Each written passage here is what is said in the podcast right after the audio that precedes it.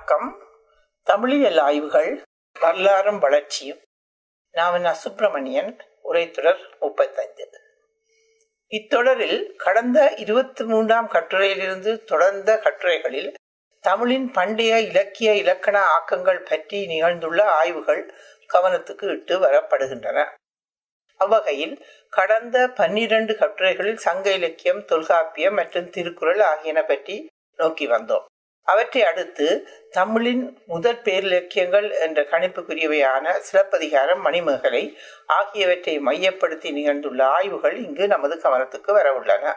இவ்விரு ஆக்கங்கள் பற்றிய பார்வையிலே முதலில் நமது கவனத்துக்கு கொள்ள வேண்டிய விடயம் இவை தமிழின் இலக்கிய படைப்பாக்க முறைமையை புதியதொரு தள பரிமாணத்துக்கு இட்டு சென்றவை என்பதாகும். அதாவது தமிழிலே முதன் முதலில் கதை அம்சத்தை மையப்படுத்தி உருவான ஆக்கங்கள் என்பதே இங்கு நமது கவனத்துக்குரிய செய்தி ஆகிறது இவ்வாக்கங்களுக்கு முற்பட்டவையாக நமக்கு கிடைத்துள்ள சங்க பாடல்களானவை வாழ்வின் குறித்த ஒரு அனுபவ அம்சத்தை அல்லது சில அனுபவ அம்சங்களை மையப்படுத்திய ஆக்கங்களாக வெளிப்பட்டனவே அன்றி கதை கூறும் முயற்சிகளாக உருவானவை அன்று. அவ்வகையில் தமிழக்கிய வரலாற்றிலே கதை அம்சங்களை மையப்படுத்திய எடுத்துரைப்பை தொடக்கி வைத்த முதல் நூல்கள் என்ற பெருமை இவற்றுக்குரியதாகிறது. அதாவது வாழ்வியலின் வெவ்வேறு நிலைசார் அனுபவ அம்சங்களின் ஊடாக கதை அம்சங்களை உருவாக்கி வளர்த்தெடுத்து நிறை நிலைகளுக்கு இட்டு வரும் படைப்பாக்க முறைமையானது தமிழில் இவ்விரு ஆக்கங்களிலிருந்தே தொடங்குகிறது. இதனை தெளிவுறுத்துவதற்கு இவற்றின் கதை அம்சம் பற்றி சில சுருக்கமாக எடுத்துரைக்க வேண்டிய தேவை ஏற்படுகிறது. சிலப்பதிகாரத்தின் கதை அம்சம் தமிழகத்தின் சோழ நாட்டின் புகார் நகரை அதாவது காவிரிப்பும் பட்டினத்தைச் சேர்ந்த வணிக குல தம்பதிகளான கோவலன் மற்றும் கணகி ஆகியோரின் குடும்ப வாழ்வை மையப்படுத்தியதாகும். இவர்களின் இல்லறத்திலே மாதவி என்ற ஆடல் மகளின் குறுக்கீடு நிகழ்கிறது.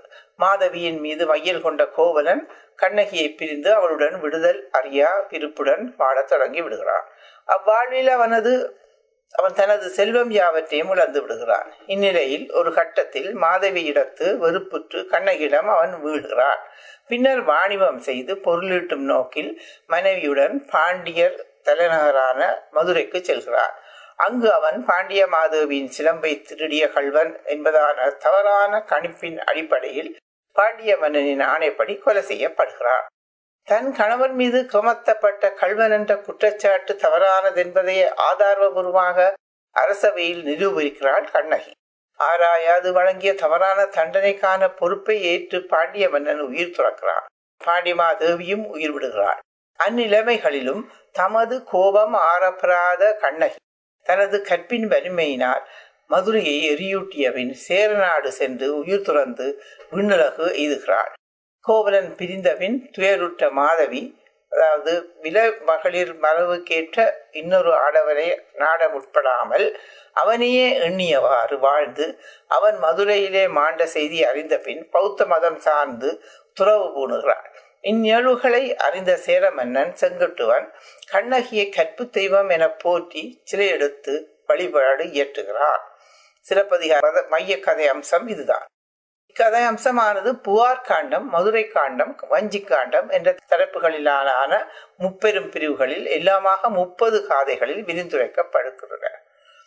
சிலப்பதிகாரத்தின் கதை தலைவனான கோவலனுக்கும் மாதவிக்கும் மகளாக பிறந்தவளாக அறியப்படும் மணிமேகலை என்பாளது பெயர் தாங்கி அமைந்த ஆக்கமே மணிமேகலை என்ற பேரிலக்கியமாகும் தாயைப் போலவே அழகிலும் கலைத்திறனிலும் மேம்பட்டவளாக திகழ்ந்தவள் மணிமேகலை.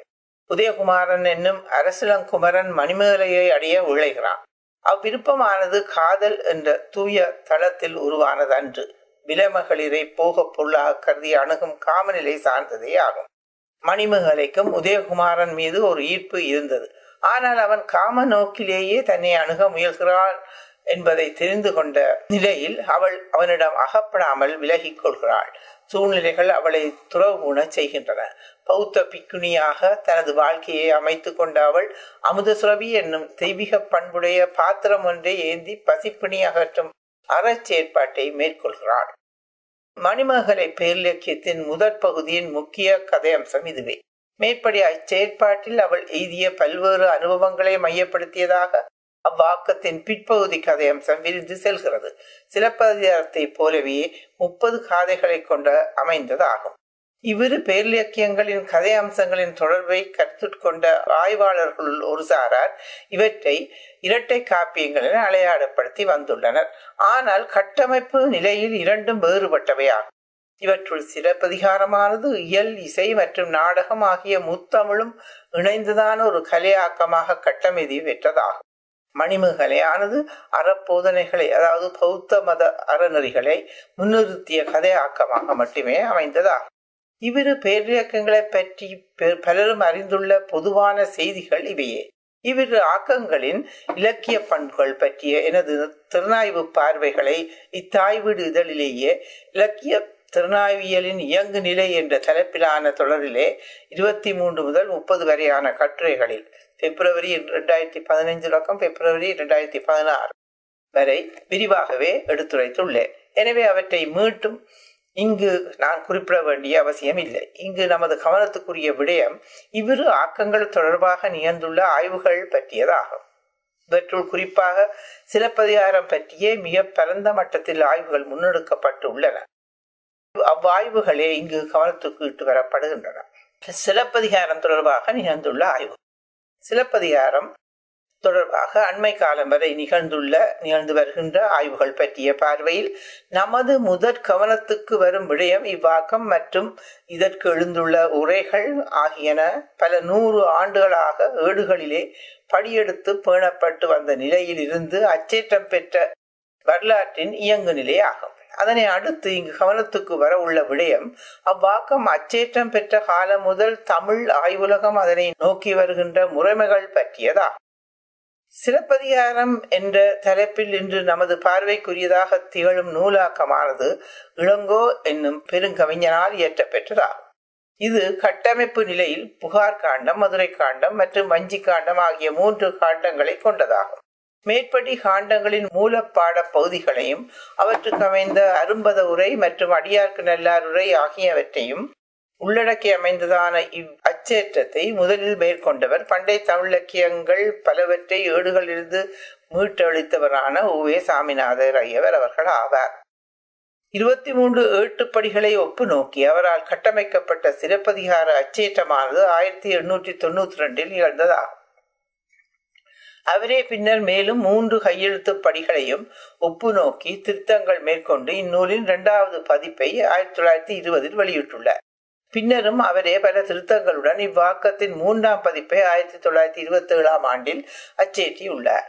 அவருடைய வாழ்நாளின் பின்னரும் இந்நூல் பல பதிப்புகளை கண்டுள்ளது. மேற்சுட்டியவாறு உவேசா அவர்களின் அச்சேற்றங்களாக வெளிவந்த முதல் மூன்று பதிப்புகளை தவிர வேறு பல சிலப்பதிகார பதிப்புகளையும் சிலப்பதிகாரம் கண்டுள்ளது. தமிழறிஞர்களான ஔவை துரசாமி பிள்ளை ஆயிரத்தி தொள்ளாயிரத்தி நாற்பத்தி ரெண்டு. ஆர். கே. சண்முகம் செட்டியார் ஆயிரத்தி தொள்ளாயிரத்தி நாற்பத்தாறு. வா. சுபமாணிக்கம் ஆயிரத்தி தொள்ளாயிரத்தி ஐம்பத்தெட்டு. புலியூர் புலியூர் கேசிகன் ஆயிரத்தி தொள்ளாயிரத்தி ஐம்பத்தெட்டு. கே. ராஜகோபாலாச்சாரியார் ஆயிரத்தி தொள்ளாயிரத்தி அறுபது. தீனாசா வரதன் ஆயிரத்தி தொள்ளாயிரத்தி அறுபத்தி நாலு. போவே சோமசுந்தரனார் ஆயிரத்தி தொள்ளாயிரத்தி அறுபத்தி எட்டு மு. சுப்பிரமணியன் ஆயிரத்தி தொள்ளாயிரத்தி எழுபத்தி மூணு. முதலியவர்களால் இவ்வாறான பதிப்பு முயற்சிகள் மேற்கொள்ளப்பட்டுள்ளன. ஆயிரத்தி தொள்ளாயிரத்தி ஐம்பத்தி ஏழில் மர்ரே திரு எச். ராஜம் என்பார். உவேசா அவர்களின் பதிப்பை முன்மாதிரியாக கொண்டு சிலப்பதிகாரத்தை மூல பாடத்தை மட்டும் சந்தி பிரித்து பதிப்பித்துள்ளார்.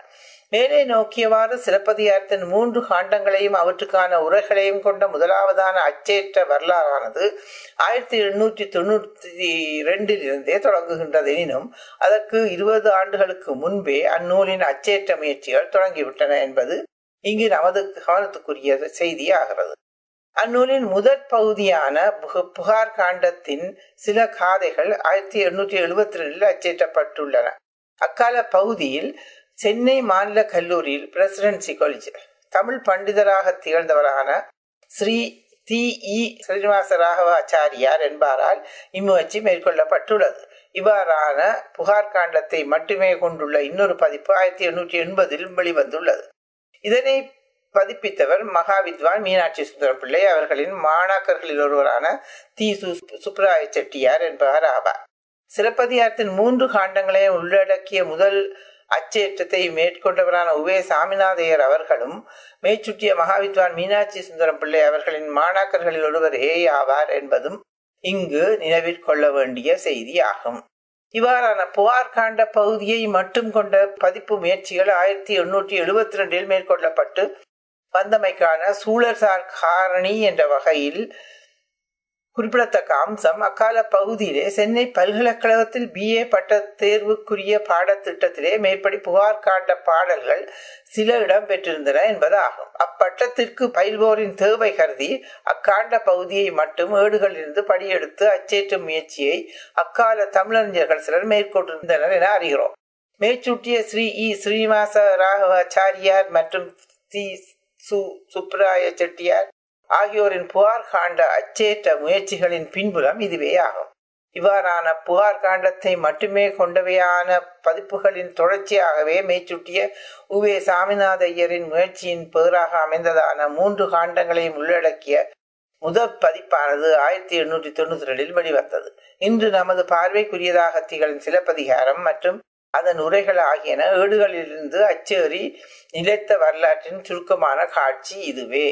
மேற்சுட்டியவாறு சிலப்பதிகாரமானது அச்சேற்றம் பெற்ற காலம் முதல் தமிழ் ஆய்வுலகம் நோக்கி வருகின்ற முறைமைகள் பற்றியதான பார்வைகளை அவற்றின் நோக்கு நிலைகள் சார்ந்து இருவகைப்படுத்தலாம்.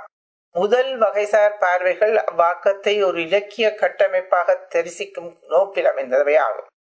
இவ்வகை பார்வைகள் அவ்வாக்கத்தின் கதையம்சம் அது வளர்த்து செல்லப்பட்டுள்ள முறைமைகள் கதைமாந்தரின் உருவாக்கம் கூற்று முறைமைகள் மற்றும் மொழிநடை முதலின சார்ந்த பொது பார்வைகளாக அமைந்தனவாகும் இவ்வாக்கம் பற்றி மேற்கொள்ளப்பட்டுள்ள பெருந்தொகையான நூல்கள் ஆய்வேடுகள் மற்றும் கட்டுரைகள் ஆகியவற்றில் மிக பெரும்பாலானவை இவ்வாறான இலக்கிய நோக்கிலான அணுமுறைகளில் அமைந்தவையேயாகும். இரண்டாவது வகையான பார்வைகள் அதனை பண்டை தமிழரின் சமூக பண்பாட்டு இயங்கு நிலைகளை அறிந்து கொள்ள உதவும் ஒரு பண்பாட்டு பிரதியாக தரிசிக்கும் வகையில் மேற்கொள்ளப்பட்டவையாகும். அவ்வகையில் குறிப்பாக பண்டை தமிழகத்தின் புவிச்சூழல் அக்கால சமூக நிலைகள் குடும்ப சமூக உறவுகள் வாழ்க்கை முறைமைகள் வழிபாட்டு மரபுகள் ஒழுக்க நெறிகள் கலை மரபுகள் நாட்டார் வழக்காட்சியல் கூறுகள் அரசியல் மற்றும் நீதிமுறை முதலியன சார்ந்த இயங்கு நிலைகளை அறிவதற்கான தரவுகளின் பதிவாக அவ்வாக்கம் நோக்கப்பட்டு வந்துள்ளது நோக்கப்பட்டு வருகிறது. மேற்சுட்டிய இரு நிலைகளையும் சாந்தனமாக இதுவரை நிகழ்ந்துள்ள நிகழ்ந்து வருகின்ற பெருந்தொகையான ஆய்வுகளை பட்டியலிடுவது இக்கட்டுரையின் தொடரின் நோக்கம் அன்று. மாறாக அவ்வாய்வுகளின் இயல்பையும் இயங்கு நிலைகளையும் துல்லியமாக அடையாளம் காண உதவக்கூடிய சில அவதானிப்புகளை முன்வைக்கும் முயற்சியை இங்கு மேற்கொள்ளப்பட்ட உள்ளது. அவ்வகையில் முதலிலே சிலப்பதிகார ஆய்வுகளின் வரலாற்றை தெரிந்து கொள்ள துணை புரியும் சில முக்கிய நூல்கள் இங்கு கவனத்துக்கு இட்டு வரப்பட உள்ளன. இவற்றுள் முதல் கவனத்துக்கு வருபவை சிலப்பதிகார ஆய்வுகளின் பொதுவான வரலாற்று இயக்கத்தை தெரிந்து கொள்ள துணை நீக்கும் உருவான நூல்கள் ஆகும் அவை வருமாறு. சிலப்பதிகார திறனாய்வுகள் ஒரு பார்வை. டாக்டர் க. பஞ்சாங்கம் அன்னம் வெளியீடு சிவகங்கை ஆயிரத்தி தொள்ளாயிரத்தி தொண்ணூத்தி மூணு சிலப்பதிகாரம் ஆய்வு கோவை தொகுப்பாசிரியர்கள் முனைவர் ராமகுருநாதன் ப. முத்துக்குமார் சாமி பழனியப்பா பிரதர்ஸ் சென்னை ரெண்டாயிரத்தி நாலு.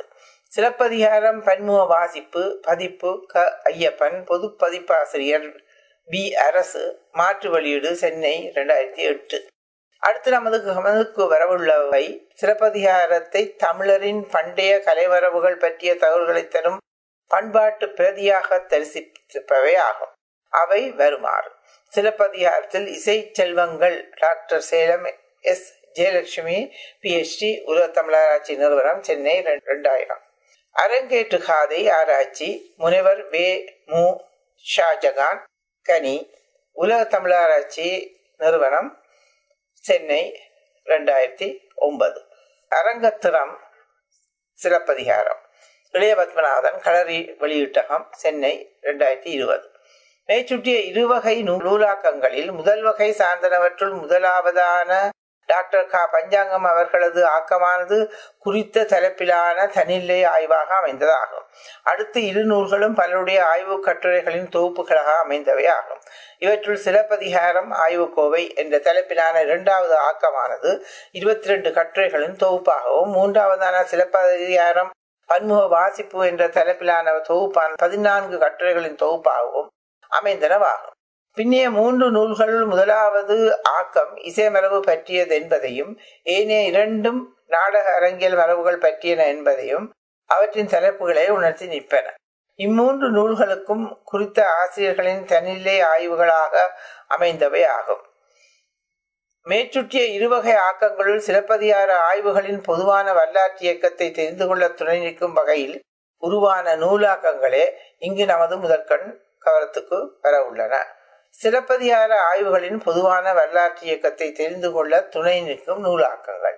இவற்றுள் முதலாவதாக குறிப்பிடப்பட்டுள்ளதான டாக்டர் க. பஞ்சாங்கம் அவர்களுடைய ஆய்வு நூலானது சிலப்பதிகாரம் தொடர்பாக ஆயிரத்தி தொள்ளாயிரத்தி தொண்ணூறுகளின் தொடக்கம் வரையான காலகட்டத்தில் மேற்கொள்ளப்பட்டு வந்துள்ள திருநாயகசார் பார்வைகள் தொடர்பான தொகுநிலை மதிப்பீட்டு முயற்சியாக திகழ்வதாகும். இதன் முதல் மூன்று இயல்களில் சிலப்பதிகாரத்தின் பதிப்பு முயற்சிகள் அதன் உரைகள் மற்றும் அவ்வாக்கத்தின் மாற்று வடிவங்கள் ஆகியன தொடர்பான அடிப்படை தரவுகளை மையப்படுத்திய ஆய்வு பார்வைகள் பதிவாகியுள்ளன நான்காம் இயலானது இருபதாம் நூற்றாண்டில் அரசியல் சமூக சமய இயக்கங்கள் சிலப்பதிகாரத்தை அணுகிய முறைமைகள் பற்றிய பார்வையாகும். ஐந்தாம் இயலில் இருபதாம் நூற்றாண்டின் பல்வேறு திறனாய்வு பார்வைகள் ஊடாக அந்நூலை அணுக முற்பட்டுள்ள முறைமை நோக்கப்பட்டுள்ளது. இந்நூலின் ஆறாம் இயலிலே சிலப்பதிகாரம் தொடர்பாக ஆயிரத்தி தொள்ளாயிரத்தி தொண்ணூறு வரை நிகழ்ந்துள்ள ஆய்வேடுகள் பற்றிய ஆய்வு குறிப்புகள் பதிவாகி உள்ளன. சிலப்பதிகார பதிப்புகள் சிலப்பதிகார விளக்கங்கள் என்ற தலைப்பில் அமைந்துள்ள முதலாவது இயலிலே ஆயிரத்தி எண்ணூற்றி எழுபத்தி ரெண்டில் வெளிவந்ததான மேய்ச்சுட்டிய தி இ. ஸ்ரீனிவாசராகவாச்சாரியாரின் புகார் காண்ட பதிப்பு முதல் ஆயிரத்தி தொள்ளாயிரத்தி எழுபத்தி மூணு வந்ததான மு. சுப்பிரமணியனின் பதிப்பு வரையானவற்றின் விவரங்களும் அவை பற்றிய பொதுநிலை மதிப்பீடுகளும் முன்வைக்கப்பட்டுள்ளன. ஆயிரத்தி எண்ணூற்றி எண்பதில் புகார் காண்ட பதிப்பை மேற்கொண்டவரான தீசு சுப்புராய ரெட்டி செட்டியார் இரண்டாவதான மதுரை காண்ட பகுதியையும் மேற்கொண்டிருந்தார் என ஊகிப்பதற்கான சான்று ஒன்றும் இதில் பதிவாகி உள்ளது. இப்புகார் காண்ட பதிப்பில் மதுரை காண்ட பதிப்பின் விலையையும் சுட்டியிருப்பதால் இவரே மதுரை காண்டத்தையும் வெளியிட்டிருக்கலாம் என கருத வாய்ப்பு இருக்கிறது என்பதே அப்பதிவாகும். சிலப்பதிகார திறனாய்வுகள் ஒரு பார்வை பக்கம் பதினொன்று. மேற்சுட்டியவாறான பதிப்பு செயற்பாடுகளிலே உவே சாமிநாதையர் அவர்களின் பதிப்பு முயற்சிகளின் முக்கியத்துவம் இவ்வியலிலே சிறப்பாக எடுத்து காட்டப்படுகிறது. உவேசா அவர்களின் பதிப்பு முயற்சிகளின் முக்கியத்துவம் என்ற வகையில் இங்கு டாக்டர் பஞ்சாங்கம் அவர்களால் முன்வைக்கப்பட்டுள்ள முக்கிய செய்தி அப்பதிப்பு முயற்சிகளே மூலபாட திறனாய்வு என்ற வகையில் குற்றத்தக்கவையாக திகழ்கின்றன என்பதாகும். அதாவது பல்வேறு ஏடுகளையும் கையெழுத்து பிரதிகளையும் கூட ஒப்புநோக்கி சரியான மூலபாடத்தை கட்டமைப்பதில் அவர் தொடர்ந்து ஈடுபாடு காட்டி வரு வந்துள்ளார். என்பதே டாக்டர் க. பஞ்சாங்கம் அவர்களால் முன்வைக்கப்பட்டுள்ள மதிப்பீடு ஆகும் பிற்காலத்தில் ஏழைய பதிப்பாசிரியர்களின் பதிப்புகளில் இத்தகு மூல வளர்த்தனாய்வு பார்வை இடம்பெற்றிருக்கவில்லை என்பதே டாக்டர் க. பஞ்சாங்கம் அவர்களுடைய அவதானிப்பு ஆகும். இதனை அவருடைய கூற்றாக நோக்குவோம். உவேசாவின் பதிப்பிற்கு பிறகு சிலம்பை பதிப்பித்தவர்கள் பலரும் மூலச்சுவடிகளை பார்க்காமல் உவேசா பதிப்பை முன்மாதிரியாக முடிந்த முடிவாக கொண்டுள்ளனர். மூலபாட திறனாய்வில் ஈடுபடவில்லை. உவேசா தவிர வா சுபமாணிக்கம் உட்பட அனைவரும் மூலத்தை எளிமைப்படுத்துவதிலேயே கவனம் செலுத்தி உள்ளனர் மேற்படி நூல் பக்கம் இருபது இருபத்தி மூன்று இவ்வாறு உவேசா அவர்களின் பதிப்பு முயற்சிகளின் முக்கியத்துவத்தை ஒப்பீட்டு நிலையிலே அவர் விதந்துரைத்தாலும் இப்பதிப்புகளை மூலபாட திறனாய்வு பார்வையிலே முழுமை பெற்ற ஆக்கங்களாக கொள்ள முடியாது என்பதான மதிப்பீட்டையும் கூட டாக்டர் பஞ்சாங்கம் அவர்கள் முன்வைத்துள்ளனர். இவ்வாறான தமது கணிப்புக்கான காரணங்களில் ஒன்றாக அவர் சுட்டுவது அப்பார்வைக்குரியதான புறநிலை நோக்கார்வை அம்சமானது. ஊவேசா அவர்களிடம் நிறைவாக அமைந்திருக்கவில்லை என்பதாகும். இவ்வாறு சிலப்பதிகார பதிப்புகள் தொடர்பான விளக்கங்களையும் மதிப்பீடுகளையும் முன்வைத்து வந்த இக்கட்டுரையானது ஈற்றிலே பதிவாகியுள்ள முக்கிய செய்தி இன்றுள்ள சிலப்பதிகார மூலம் மீண்டும் அறிவியல் அடிப்படையிலான மூலபாட திறனாய்வுக்கு உட்படுத்த வேண்டும் என்பதாகும். மேற்படி பக்கம் இருபத்தி மூணு.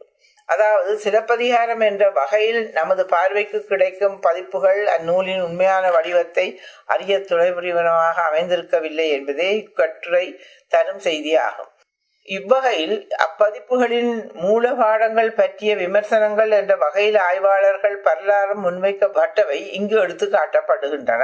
இவ்வாறு எடுத்து காட்டப்பட்டுள்ள முக்கிய மூலபாட விமர்சனங்களில் ஒரு வகையின வாக்கத்தின் காதை பகுதிகளில் உள்ள கூற்று முரண் மற்றும் பாடல்களின் வைப்பு முறை வேறுபாடுகள் ஆகியன பற்றியவாகும் குறிப்பாக வாழ்த்து காதையில் அடித்தோழி தேவந்தி ஆகிய பாத்திரங்களின் கூற்றுக்களின் கூற்று முரண்கள் உள. அதாவது ஒருவர் கூற்று இன்னொருவர் கூற்றாக மாற்றி பொருள்கொள்ள வேண்டிய நிலை இக்காதையில் உள்ளது. பாடல்களின் வைப்பு முறை வேறுபாடுகள் என்ற அம்சமானது ஆட்சியர் குறவை என்ற காதையிலே காணப்படுவதாகும் அதிலே கற்பம் என்ற தலைப்பில் இடம்பெற்ற வேண்டிய பாடல்கள் உரைப்பாட்டு மடை என்ற தலைப்பிலும் உரைப்பாட்டு மழை என்ற தலைப்பில் இடம்பெற வேண்டிய பாடல்கள் கருப்பம் என்ற தலைப்பிலும் முறைமாறி பதிப்பிக்கப்பட்டுள்ளன. மூல பாடம் சாந்திரமாகிய முக்கிய விமர்சனங்களில் இன்னொரு வகையானவை சிலப்பதிகாரத்தின் ஒட்டுமொத்த கட்டமைப்பு நிலை தொடர்பானவை ஆகும். அவ்வகை விமர்சனங்களில் முக்கியமானவை வஞ்சி காண்டம் என்ற மூன்றாம் பகுதியும் பதிகமும் நூற்கட்டுரை மற்றும் கட்டுரை ஆகிய பெயர்களிலான உட்பகுதிகளும் பின்னர் ஒருவரால் எழுதி சேர்க்கப்பட்டிருக்கலாம் என்பதாகும். இவ்வாறாக சிலப்பதிகாரத்தின் மூலபாட நிலைகள் தொடர்பாக ஆய்வாளர்கள் பலராலும் முன்வைக்கப்பட்ட விமர்சனங்களையும் எழுத்து காட்டியுள்ள டாக்டர் க. பஞ்சாங்கம் அவர்கள் அவ்வாக்கம் தொடர்பான மூலபாட ஆய்வின் அவசியத்தை சுட்டி இக்கட்டுரையை நிறைவு செய்கிறார். டாக்டர் ப பஞ்சாங்கம் அவர்களின் இவ்வாய்வு நூலிலே இரண்டாவதாக இடம்பெறும் சிறப்பதிகார உரைகள் என்ற தலைப்பிலான இயலானது இந்நூலுக்கு எழுந்துள்ள உரைகளை பற்றிய சுருக்க அறிமுகம் ஆகும் சிறப்பதிகாரத்துக்கு எழுந்த பண்டைய உரைகளாக நமக்கு அரும்பத உரையும் அடியாருக்கு நல்லார் உரையும் ஆகும். சிறப்பதிகாரம் அச்சேறத் தொடங்கிய காலம் முதலே இதற்கு புதிதாக உரை எழுதும் முயற்சிகளும் தொடங்கிவிட்டன. இவ்வாறான பழைய உரைகள் மற்றும் இக்கால உரைகள் ஆகியவற்றை பற்றிய சுருக்க குறிப்புகளை இக்கட்டுரை முன்வைத்துள்ளது. இடைக்கால உரைகள் மற்றும் இக்கால உரைகள் என்ற இரு பிரிவுகளாக இவை நோக்கப்பட்டுள்ளன. இடைக்கால உரைகள் என்ற வகையில் அமைந்த பார்வையிலே அரும்பத உரை பற்றிய குறிப்பிலே இக்கட்டுரை முன்வைக்கும் முக்கிய செய்திகளில் ஒன்றும் இவ்வுரை நூல் முழுமைக்கும் கிடைக்கிறது என்பதாகும். இன்னொரு முக்கிய செய்தி இவ்வுரைக்கு முன்னாலும் சிலப்பதிகாரத்துக்கு வேறு பல உரைகள் எழுந்திருக்க வேண்டும் என்பதாகும். இதனை அரும்பத உரையின் மூலமே அறிய முடிகிறது என்பதும் இங்கு குறிப்பிடப்படுகிறது. மேற்படி நூல் பக்கம் இருபத்தி எட்டு மேலும் கவனத்துக்குரிய மற்றொரு செய்தி உரை அமைந்த தளத்திலேதான் பின்னாளில் அடியார்க்கு நல்லார் உரையானது கட்டமைக்கப்பட்டது என்பது ஆகும்.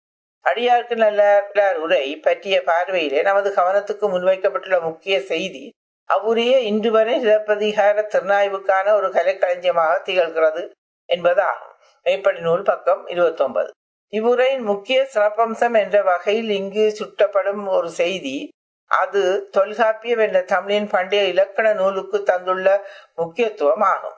இத்தொடர்பில் இங்கு முன்வைக்கப்பட்டுள்ள சான்றாதாரம் ஒன்று வருமாறு. இவ்வியல் இசை நாடக பொருட்தொடர் நிலை செய்யுளை அடிகள் செய்கின்ற காலத்து இயற்றமிழ் நூல் தொல்காப்பியம் ஆதலானும் பிறர் கூறிய நூல்கள் நிரம்பா இலக்கணத்தன ஆதலானும் அந்நூலின் முடிவே இந்தக்கு முடிவென்று உணர்க. மேற்படி நூல் பக்கம் முப்பது. அடியாருக்கு நல்லார் உரையின் உரைப்பாயிரத்தின் தொடக்கத்தில் இடம்பெறும் இக்கூற்று வே சாமிநாதையரின் அச்சேற்றத்தின் எட்டாம் பதிப்பின் ஆறாம் பக்கத்தில் இருந்து இங்கு எடுத்தாளப்பட்டுள்ளது. பிறர் கூறிய நூல்கள் என இங்கே குறிப்பிடப்படுவன. பிற்காலத்து நூல்களையே என இங்கு ஊகிக்க உள்ளது இவ்வாறான சிறப்புக்குரிய உரையானது சிறப்பதிகாரத்தின் ஊர் சூழ் வரி என்ற காதை வரியான பகுதிக்கே இவ்வுரை கிடைத்துள்ளது என்பதும் இங்கு குறிப்பிடப்பட்டுள்ளது. இக்கால உரைகள் என்ற பகுதியிலே முதலில் கவனத்துக்கு இட்டு வரப்படும் செய்தி ஆயிரத்தி எண்ணூற்றி எழுபத்தி ரெண்டு மற்றும் ஆயிரத்தி எண்ணூற்றி எண்பது காலப்பகுதிகள் புகார் காண்டமானது அச்சுறத் தொடங்கிய போதே அதன் பாடல் பகுதிகளும் உரை விளக்கங்களும் எழுதும் முயற்சிகளும் தொடங்கிவிட்டது என்பதாகும். குறிப்பாக ஆயிரத்தி எண்ணூற்றி எழுபத்தி ரெண்டில் புகார் காண்டத்தை அச்சேற்றியவரான திரு இ ஸ்ரீனிவாசராகவாச்சாரியார் மாணவர்களின் பயன் கருதி அவற்றுக்கு உரை எழுதும் நோக்கமும் கொண்டிருந்தார் என்பதும் அக்காண்டத்தை ஆயிரத்தி எண்ணூற்றி எண்பதில் அச்சேற்றியவரான தி சு. சுப்ராய செட்டியார் கால்வரி என்ற பகுதிக்கு மட்டும் உரை எழுதியுள்ளார் என்பதுமான தகவல்கள் இங்கு தரப்பட்டு உள்ளன மேற்படி நூல் பக்கம் முப்பத்தி ஒன்று தொடக்கம் முப்பத்தி ரெண்டு இவ்வாறு தொடங்கிய புதிய உரை முயற்சிகளின் வரலாற்றிலே சிலப்பதிகாரம் முழுவதற்கும் உரை கண்டவர்கள் என நா மு. வெங்கடசாமி நாட்டார் போ. வே. சோமசுந்தரனார் மற்றும் புரியூர் கேசிகன் ஆகிய மூவர் இங்கு குறிப்பிடப்படுகின்றனர். இவர்களில் முதல் இருவரின் உரைகள் விரிவான விளக்க உரைகளாக அமைந்தன என்பதும் புரியூர் கேசிகன் அவர்களின் உரையானது பொழிப்புரையாக அமைந்தது என்பதும் இங்கு குறிப்பிடப்படுகிறது. இவ்வாறான இக்கால உரைகளின் வரலாற்றை அடையாளம் காட்டும் இவ்வியலிலே அடுத்து அவ்வாறான முறை முயற்சிகளுக்கு பின்புலங்களாக திகழ்ந்த சமூக சிந்தனை சூழல்கள் கவனத்துக்கு இட்டு வரப்பட உள்ளன. இவ்வகையில் முதலில் கவனத்துக்கு இட்டு வரப்படுவது பத்தொன்பதாம் நூற்றாண்டு இறுதியில் தமிழக சூழலில் முளைவிடத் தொடங்கி இருபதாம் நூற்றாண்டிலும் தொடர்ந்ததான தமிழ் மறுமலர்ச்சி தொடர்பான சிந்தனை சூழல் ஆகும். தமிழ் படிப்போரின் பெருக்கம். பல்கலைக்கழக நிலையில் குறிப்பாக அண்ணாமலை பல்கலைக்கழகத்தில் தமிழ் கல்வி கிடைத்த முக்கியத்துவம். தமிழ் சங்கங்கள் என்ற பெயரிலான நிறுவனங்கள் தோற்றுவித்த கல்லூரிகள் மற்றும் செந்தமிழ் செல்வி தமிழ் பொழில் முதலிய இதழ்கள் முதலியன ஏற்படுத்திய தமிழ் பற்றிய சிந்தனைகளின் உணர்வு உந்துதல்களும் இவற்றால் தமிழ் படிப்போரின் தொகையில் ஏற்பட்ட பெருக்கம் முதலனவே இங்கு தமிழ் மறுமலர்ச்சி தொடர்பான சிந்தனை சூழல் எனப்பட்டது. இவ்வாறான சிந்தனை சூழலை டாக்டர் பஞ்சாங்கம் அவர்கள் ஒரு இயக்கமாகவே அதாவது தமிழ் மறுமலர்ச்சி இயக்கமாகவே இங்கு குறிப்பிடுகிறார். இத்தகைய இயக்க நிலை சூழலே சிலப்பதிகாரத்தை எளிமையாகவும் விரிவாகவும் விளக்கி உரைப்பதற்கான மேற்படி முயற்சிகளுக்கு பின்புல காரணியாக திகழ்ந்தது என்பதே அவருடைய அவதானிப்பாகும். மேற்படி நூல் பக்கம் முப்பத்தி ரெண்டு சிலப்பதிகாரத்துக்கு எழுந்த இக்கால உரைகளின் பின்புலம் தொடர்பான மேற்படி விளக்கத்தின் தொடர்ச்சியாக மேலும் இரு அம்சங்கள் இவ்வியலின் இறுதியில் சுட்டப்படுகின்றன. இவற்றுள் ஒன்று அக்காலத்தில் உருவானதாக கொள்ளப்படும் தமிழ் மேம்பாட்டு கொள்கை ஆகும். தமிழரின் பண்டைய பெருமைகளை எடுத்து பேசுதல் என்பதே இக்கொள்கையின் நோக்கிலே ஆகும். இரண்டாவது அம்சம் அக்காலத்தின் சைவ சமய உணர்வெழுச்சியாகும். குறிப்பாக காலப்பகுதியில் வாழ்ந்த தமிழ் அறிஞர்களான மரமலையடிகள் போன்றோரால் முன்வைக்கப்பட்ட சைவ உணர்வுசார் சிந்தனைகளே இங்கு சைவ சமய உணர்வெழுச்சி எனப்பட்டது. மேற்படி இரு உணர்வம்சங்களும் அக்கால உரை முயற்சிகளில் தொழிற்பட்டுள்ளன என்பதே இவ்வியலில் நிறைவாக சுட்டப்பட்டுள்ள விடயமாகும். குறிப்பாக நா. மு. வெங்கடசாமி நாட்டார் போவே சோமசுந்தரனார் ஆகியோரின் உரைகளை மையப்படுத்திய இக்கணிப்பானது முன்வைக்கப்பட்டுள்ளது. மேற்படி நூல் பக்கம் முப்பத்தி ரெண்டு தொடரும். நன்றி.